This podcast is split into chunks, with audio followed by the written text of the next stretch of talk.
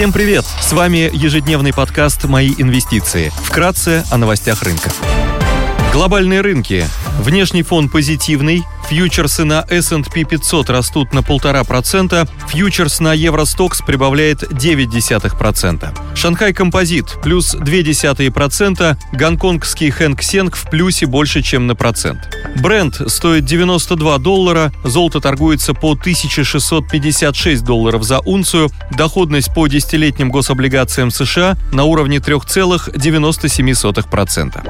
Сегодня в США опубликуют данные по объемам промышленного производства, а также индекс деловой активности на рынке жилья. Американский институт нефти представит статистику по изменению запасов сырой нефти. В еврозоне выйдет индекс экономических настроений.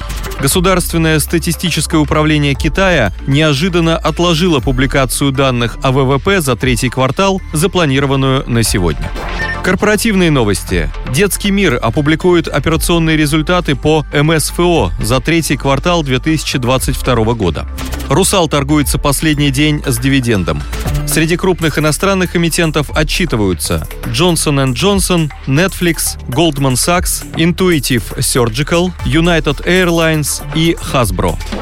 Идея дня. Яндекс – одна из крупнейших интернет-компаний и цифровых экосистем в России – Бизнес-компании делятся на поиск и портал 40% выручки, сервисы мобильности, куда входят такси и драйв 24% выручки, электронная коммерция, маркет, лавка, еда 15% выручки, медиасервисы, кинопоиск, музыка плюс 5% и прочее, куда входят облачные решения, девайсы и другие сервисы компании 16%.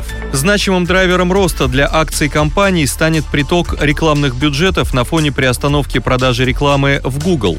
Весной Google объявил о прекращении рекламной деятельности на территории России. Таким образом, единственной альтернативой для рекламодателей остается российский поисковик Яндекса, доля которого на рынке рекламы с учетом ухода иностранных конкурентов выросла до 65%. Рекламная выручка Яндекса за второй квартал этого года выросла на 22% год к году и составила 48,4 миллиарда рублей. При этом продажа интернет-рекламы занимает около 41% в общей выручке компании за квартал. Согласно ожиданиям аналитиков, даже при сокращении рекламных бюджетов рекламный бизнес компании может показать рост на фоне увеличения рыночной доли. Стоит также отметить, что данный сегмент бизнеса генерирует для компании сильный денежный поток, который позволяет Яндексу инвестировать и развивать направления электронной коммерции и сервисы мобильности.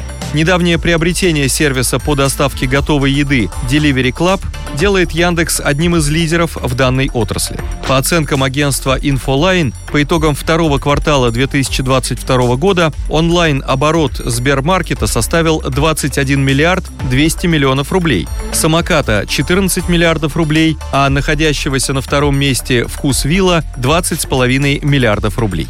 За этот же период оборот Яндекс Лавки составил 9,4 миллиарда рублей, Яндекс Еды 3,8 миллиардов, Delivery Club 7,9 миллиардов рублей. Так, совокупный оборот сервисов доставки Яндекса во втором квартале мог бы превысить 21 миллиард рублей, что позволило бы компании войти в топ-3 по онлайн-обороту, обогнав «Вкус Вилл». Сегмент электронной коммерции Яндекса также может показать рост. По данным Акит, за 8 месяцев 2022 года рынок вырос на 39% год к году. Акит также существенно улучшил свой прогноз по росту рынка с 16% до 40% год к году. В прогнозе отмечается, что основной вклад в рост вносят крупные мультикатегорийные площадки, такие как Яндекс.Маркет. Основным драйвером роста рынка остается локальный рынок при продолжающемся снижении объемов трансграничной онлайн-торговли. Также одним из факторов роста становится рост потока товаров из Китая, Турции и стран ближнего зарубежья, которые легче реализовать через электронные площадки. Одним из бенефициаров может стать Яндекс с мультикатегорийным сервисом Market, где представлено большое количество продавцов и широкий выбор товаров. Во втором квартале общий объем оборота товаров сегмента вырос на 67% год году и составил 58,6 миллиарда рублей. Выручка сегментов доставки, еды и электронной коммерции во втором квартале 2022 года показала рост 36% год году и составила 19,7 миллиарда рублей. Компания также снизила правовые риски, выкупив около 98,7% конвертируемых облигаций, что составляет 1,23 миллиарда долларов от номинальной стоимости.